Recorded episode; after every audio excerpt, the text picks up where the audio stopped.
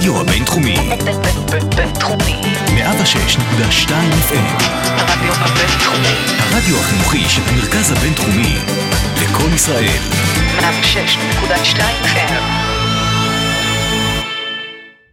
איזה סרט? איזה סרט? עובדות מיוחדות על סרטים גדולים עם שחר בהט.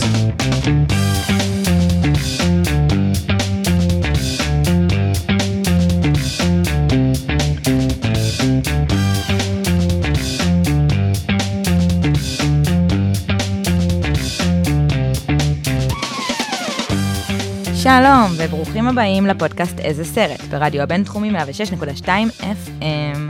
הפודקאסט שלנו נותן סקירה קצרה ועובדות מעניינות על הסרטים הגדולים של כל הזמנים. אני שחר בת, יוצרת והמנחה של הפודקאסט, והיום בחרתי בסרט מאוד מאוד מיוחד, או בשני סרטים בעצם. תנו כבוד, לא אחר מאשר...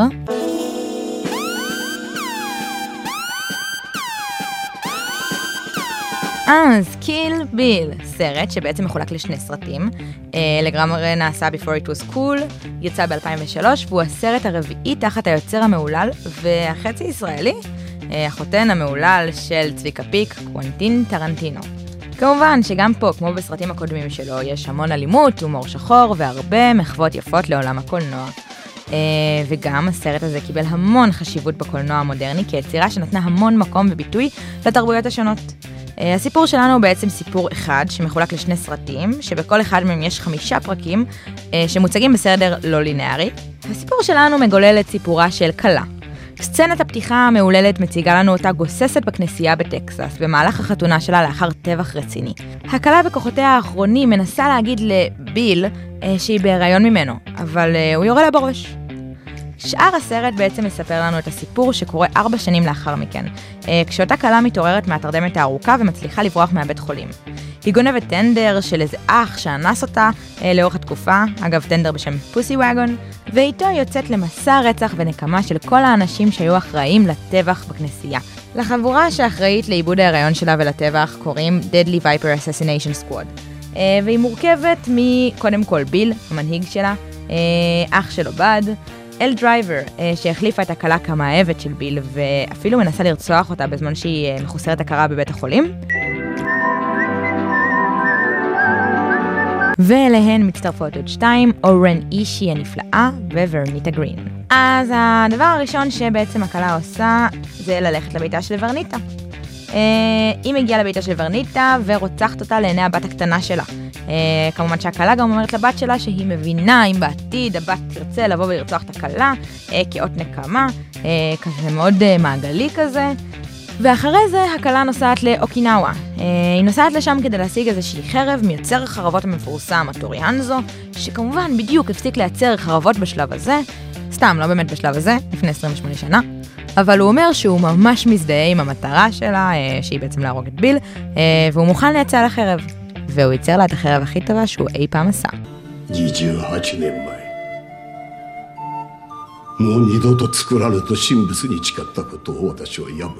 עכשיו, כשהחרב בידה, הקלה נוסעת להרוג את הלוחמת המעוללת מהחבורה, או-רן אישי, כאשר היא מתמודדת מול היקוזה שלה, קוראים להם Crazy שמונים ושמונה, לפני בעצם שהיא מגיעה להילחם באורן עצמה. בסופו של דבר הקלה גוברת גם על אורן, ואנחנו מגיעים לקיצור של הסרט הראשון, שבו ביל בעצם מגלה לנו הצופים, אבל לא לקלה עצמה, שהבת שלה עדיין בחיים. One more thing, Sophie. Is she aware her daughter is still alive? ומפה במעבר חד אנחנו עוברים לסרט השני, בו ביל נוסע להזהיר את אחיו בד, שהקלה מגיעה להתנקם בהם. That woman deserves her revenge.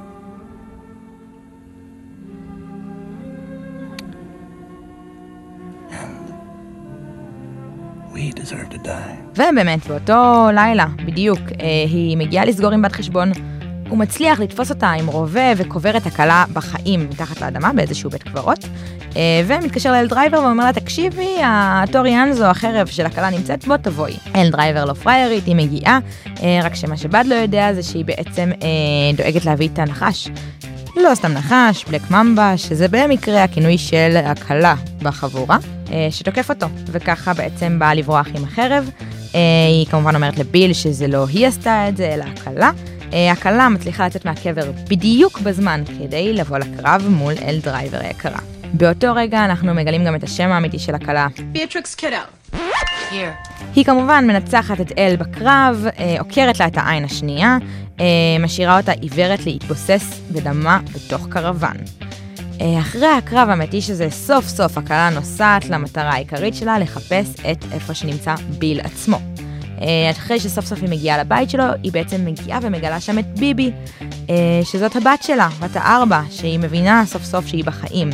אגב, לא סתם קוראים לבת הזאת ביבי, זה לגמרי האותיות הראשונות של ביאטריקס וביל, קצת נרקסיסטי, אבל בקטנה, והן מבלות ערב מקסים ביחד, רואות טלוויזיה.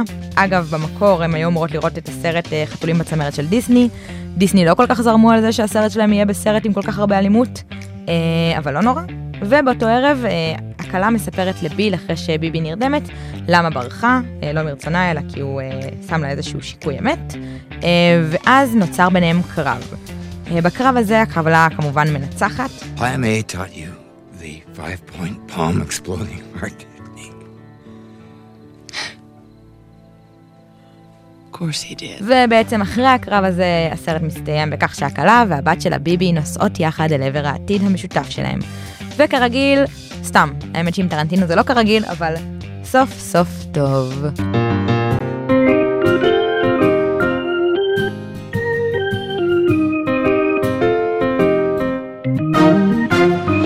הפקה. אז כמו שכבר אמרנו, הסרט הוא של היוצר קוונטין טרנטינו, אבל מה שהרבה לא יודעים זה שהרעיון לסרט נוצר במהלך הצילומים של ספרות זולה בכלל, אה, על ידי טרנטינו ואומה תורמן יחד כשהם ישבו לקפה. אה, היא אפילו חתומה יחד עם טרנטינו על הסיפור. אה, מהרגע שהרעיון הזה עלה לאוויר, לקח לטרנטינו שש שנים לכתוב את התסריט עצמו, שבסופו היה באורך של מאתיים ועשרים עמודים. הסרט במקור היה אמור להיות בכלל סרט איקוני של ארבע שעות, והרעיון לפצל אותו התחיל בכלל כבדיחה, בסוף הם הבינו שדי כדאי, וכשהוחלט לחלק את הסרט לשני חלקים, טרנטינו החליט שהסרט הראשון יהיה יותר בסגנון של סרטי לחימה וקונג-פו, והסרט השני יהיה דווקא בסרטון בהשראת מערבונים. יש המון מחוות בסרט לעולמות הללו של הסרטים, ואפילו אפשר לראות המון רפרנסים לסרטים אחרים בז'אנרים האלה, טיפה יותר ישנים, והוא לקח הרבה השראה מלא אחר מאשר את ג'קס. אז כשהסרט התחיל לרקום עור וגידים, היה צריך גם לגייס את האנשים. הוא רצה לגייס את הצלם המהולל רוברט ריצ'רדסון, וכדי לשכנע אותו לעשות את הסרט, הוא בעצם שלח לו את התסריט הביתה עם זר ורדים לוולנטיינס דיי. נחשו מה? זה באמת היה הצלם של הסרט, טרנטינו מראה לנו נחישות מהי. כמובן שברוב הסרטים שלו, טרנטינו אוהב לייצר הופעות אורח של עצמו. התכנון המקורי שלו היה לשחק את פאי מיי, המאמן הגדול של האומנויות לחימה, שאימן גם את ביל, ואז גם אחר כך את הקלה, ובעצם את כל החבורה שם. אבל בגלל שהתסריט היה כל כך מורכב, וההפקה אפילו יותר, טרנטינו הבין שהוא לא יוכל לעשות את זה. הוא כן לא לגמרי ויתר על האפשרות להשתתף, ואפשר לראות אותו עם איזה מסכה כאחד מהנופלים בקרב של ה-Crazy שמונים ושמונה. כן היו בסרט הזה הרבה אלימות ודם, וכדי שהוא היה מקבל את הדירוג הנכון מה-M P A A, טרנטינו ערך את הטריילר בצורה כזו שלא יראו באמת דם בטריילר עצמו, אבל כן יהיו כל מיני רמזים ברורים למה בדיוק הולך לקרות בסרט. לאורך השנים היה שיח ממש חזק על קיל ביל שלוש, שטרנטינו גם ממש הגיב לגביו, ואמר שיש אפשרות מאוד מאוד מאוד סבירה שייצא באמת קיל ביל שלוש, אבל שלא אומה תורמן או הקלה יהיו הכוכבות הראשיות שלו. הוא מתכנן איזושהי עלילת המשך, ספינוף כזה, אחרת לחלוטין. האם אתם יכולים לנחש מהי העלילה הזו? בסוף הפרק נגלה.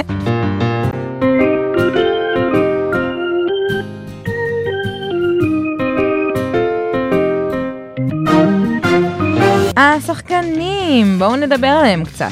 אז נתחיל באחת היחידה המהוללת המדהימה, אומה תורמן. כנראה השחקנית הפייבוריטית ביותר של טרנטינו, שגילמה את דמות הקלה, כמובן שהיא גם הייתה מרכזית מאוד בספרות זולה בעבר. בגלל שטרנטינו וטורמן בעצם הגו ביחד את הרעיון הסרט, כמו שאמרנו קודם, לא הייתה בכלל אפשרות שמישהי שהיא לא טורמן תגלם את הקלה. עד כדי כך שעד שהתסריט היה מוכן, תורמן כבר הייתה בהיריון, וטרנטינו השהה את כל ההפקה, עד שהיא תוכל לחזור ולהתחיל את הצילומים לסרט. לאורך הסרט הזה, הפעלולים משכו את תורמן לקצה. היא התאמנה באומנויות הלחימה על ידי מאמן פרטי, שאגב גם היה אותו מאמן של הסט של מטריקס. ובסוף היא גם נפצעה פעמיים. פעם אחת כשהיא הרימה חרב בפעם הראשונה ופגעה לעצמה בראש, חמוד. ובפעם השנייה, תוך כדי פעלו לי מכונית שטרנטינו התעקש שטורמן תעשה בעצמה ושיעשו גם באופן אמיתי ולא עם אפקטים, ושלא הכפילה שלה תעשה. למרות שההפקה ידעה שזה תעלול מסוכן, טרנטינו התעקש, וכתוצאה מזה היא נפגעה, היא פגעה בעץ ופגעה בגב ובברכיים שלה, והיה משבר מאוד מאוד גדול מול טרנטינו וטורמן. הוא נפטר כמובן בסופו של דבר, אבל היא כן צוטטה אומרת שהדרישות שלו ממנה היו אבסורדיות בסרט הזה, במיוחד כשהיא רק חזרה מלידה. האנקדוטה המגניבה נוספת זה שהסרבל הצהוב שהיא לובשת בקרב המפורסם מול ה-Crazy שמונים ושמונה הוא מחווה לתלבושת של ברוסלי, ושעל הסוליית נעליים שלה כתוב "Fuck you". אפשר לראות את זה בקטנה בכל מיני סצנות שונות. וכמובן שיש את אורן הנפלאה, שיש לה שני ציטוטים מגניבים אה, בהקשרי הקלה. הראשון, Silly Rabbit.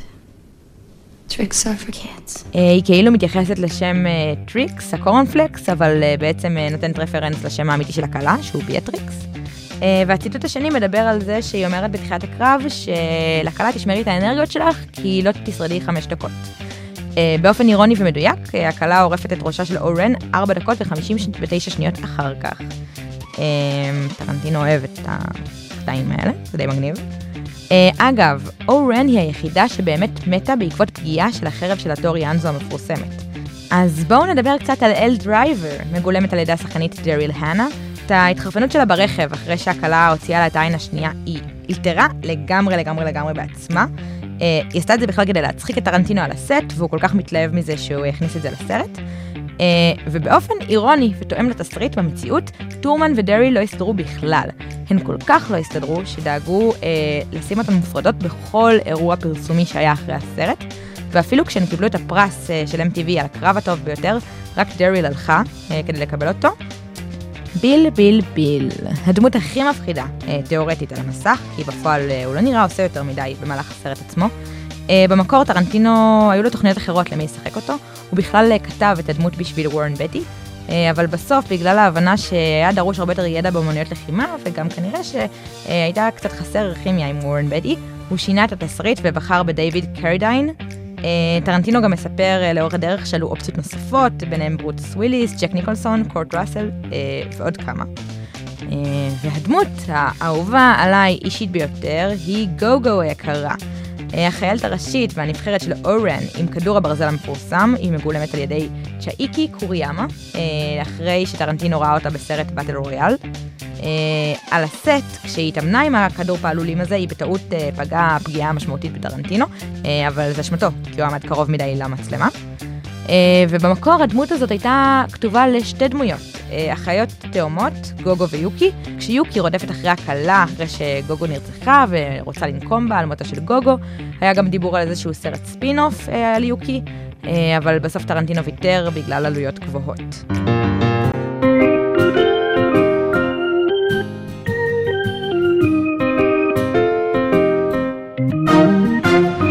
אפקטים, סאונדטרק ורפרנסים. אז נתחיל בלדבר על האפקטים. הסרט הזה היה עטור באפקטים, וטרנטינו ידוע בתור חובב מושבע של צילום אמיתי ופחות סי ג'י איי. מה זה אומר? קודם כל שהסרט היה יקר בטירוף, וגם לקח המון זמן לצלם אותו. סתם בשביל התחושה, רק את הסצנה של הקרב מול הקרייזי שמונים ושמונה לקח חודשיים לצלם, שזה הזמן כולו שלקח לצלם את ספרות זולה. ועל מה טרנטינו הוציא שישים אלף דולר? כן, כן, כן, על לא אחר מאשר החרבות והאביזרים של החרבות לסרט. ההפקה מעידה שהם השתמשו בסרט מעל ארבע מאות וחמישים גלונים של דם, כשעל מנת לעשות את האפקטים לקחו השראה מסרטים סינים והשתמשו בקונדומים מלאים בדם כדי לייצר את הזות מדויקות. למרות שהסרט קפץ בין זמנים שונים, טרנטינו צילם אותו בסדר כרונולוגי, למרות שזה יותר יקר והרבה יותר מסורבל. לרוב לא עושים את זה, אבל זה כן מן הסתם נותן תחושת אמיתיות הרבה יותר גדולה. וכשהוא צילם את הסצנה בבית הזנות, הוא באמת באמת צילם אותה בבית הזנות אמיתי. הדמויות שרואים ברקע הן לא ניצבות, אלא נשים אמיתיות שעובדות שם במציאות.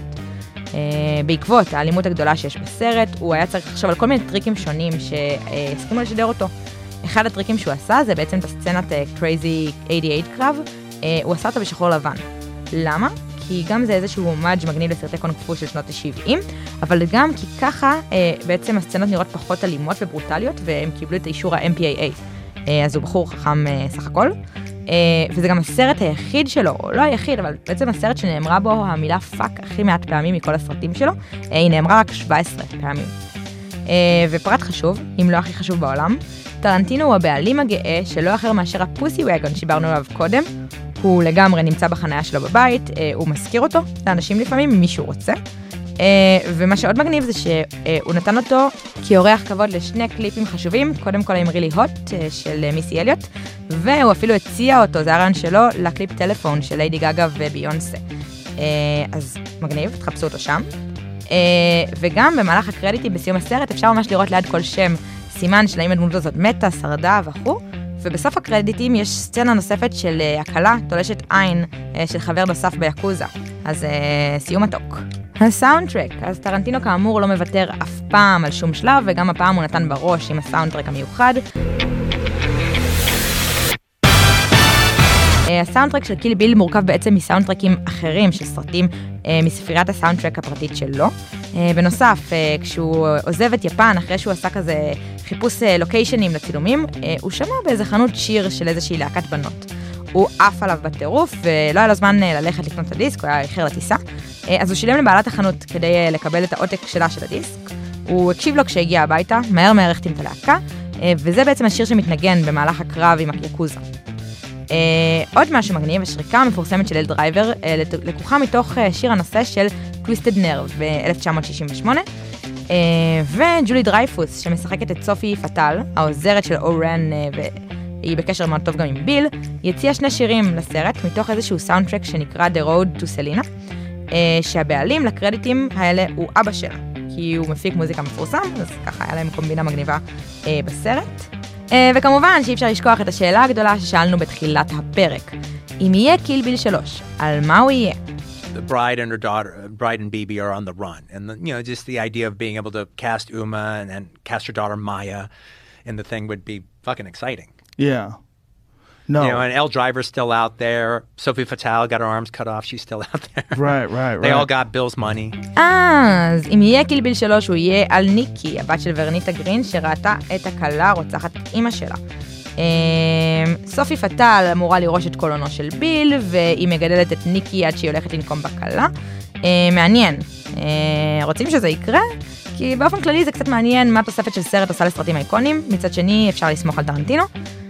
וזהו, זה בעצם הכל היום, למי ששכח קצת מהסרט, או אולי במקרה, בטעות, לא ראה, רוצו לראות.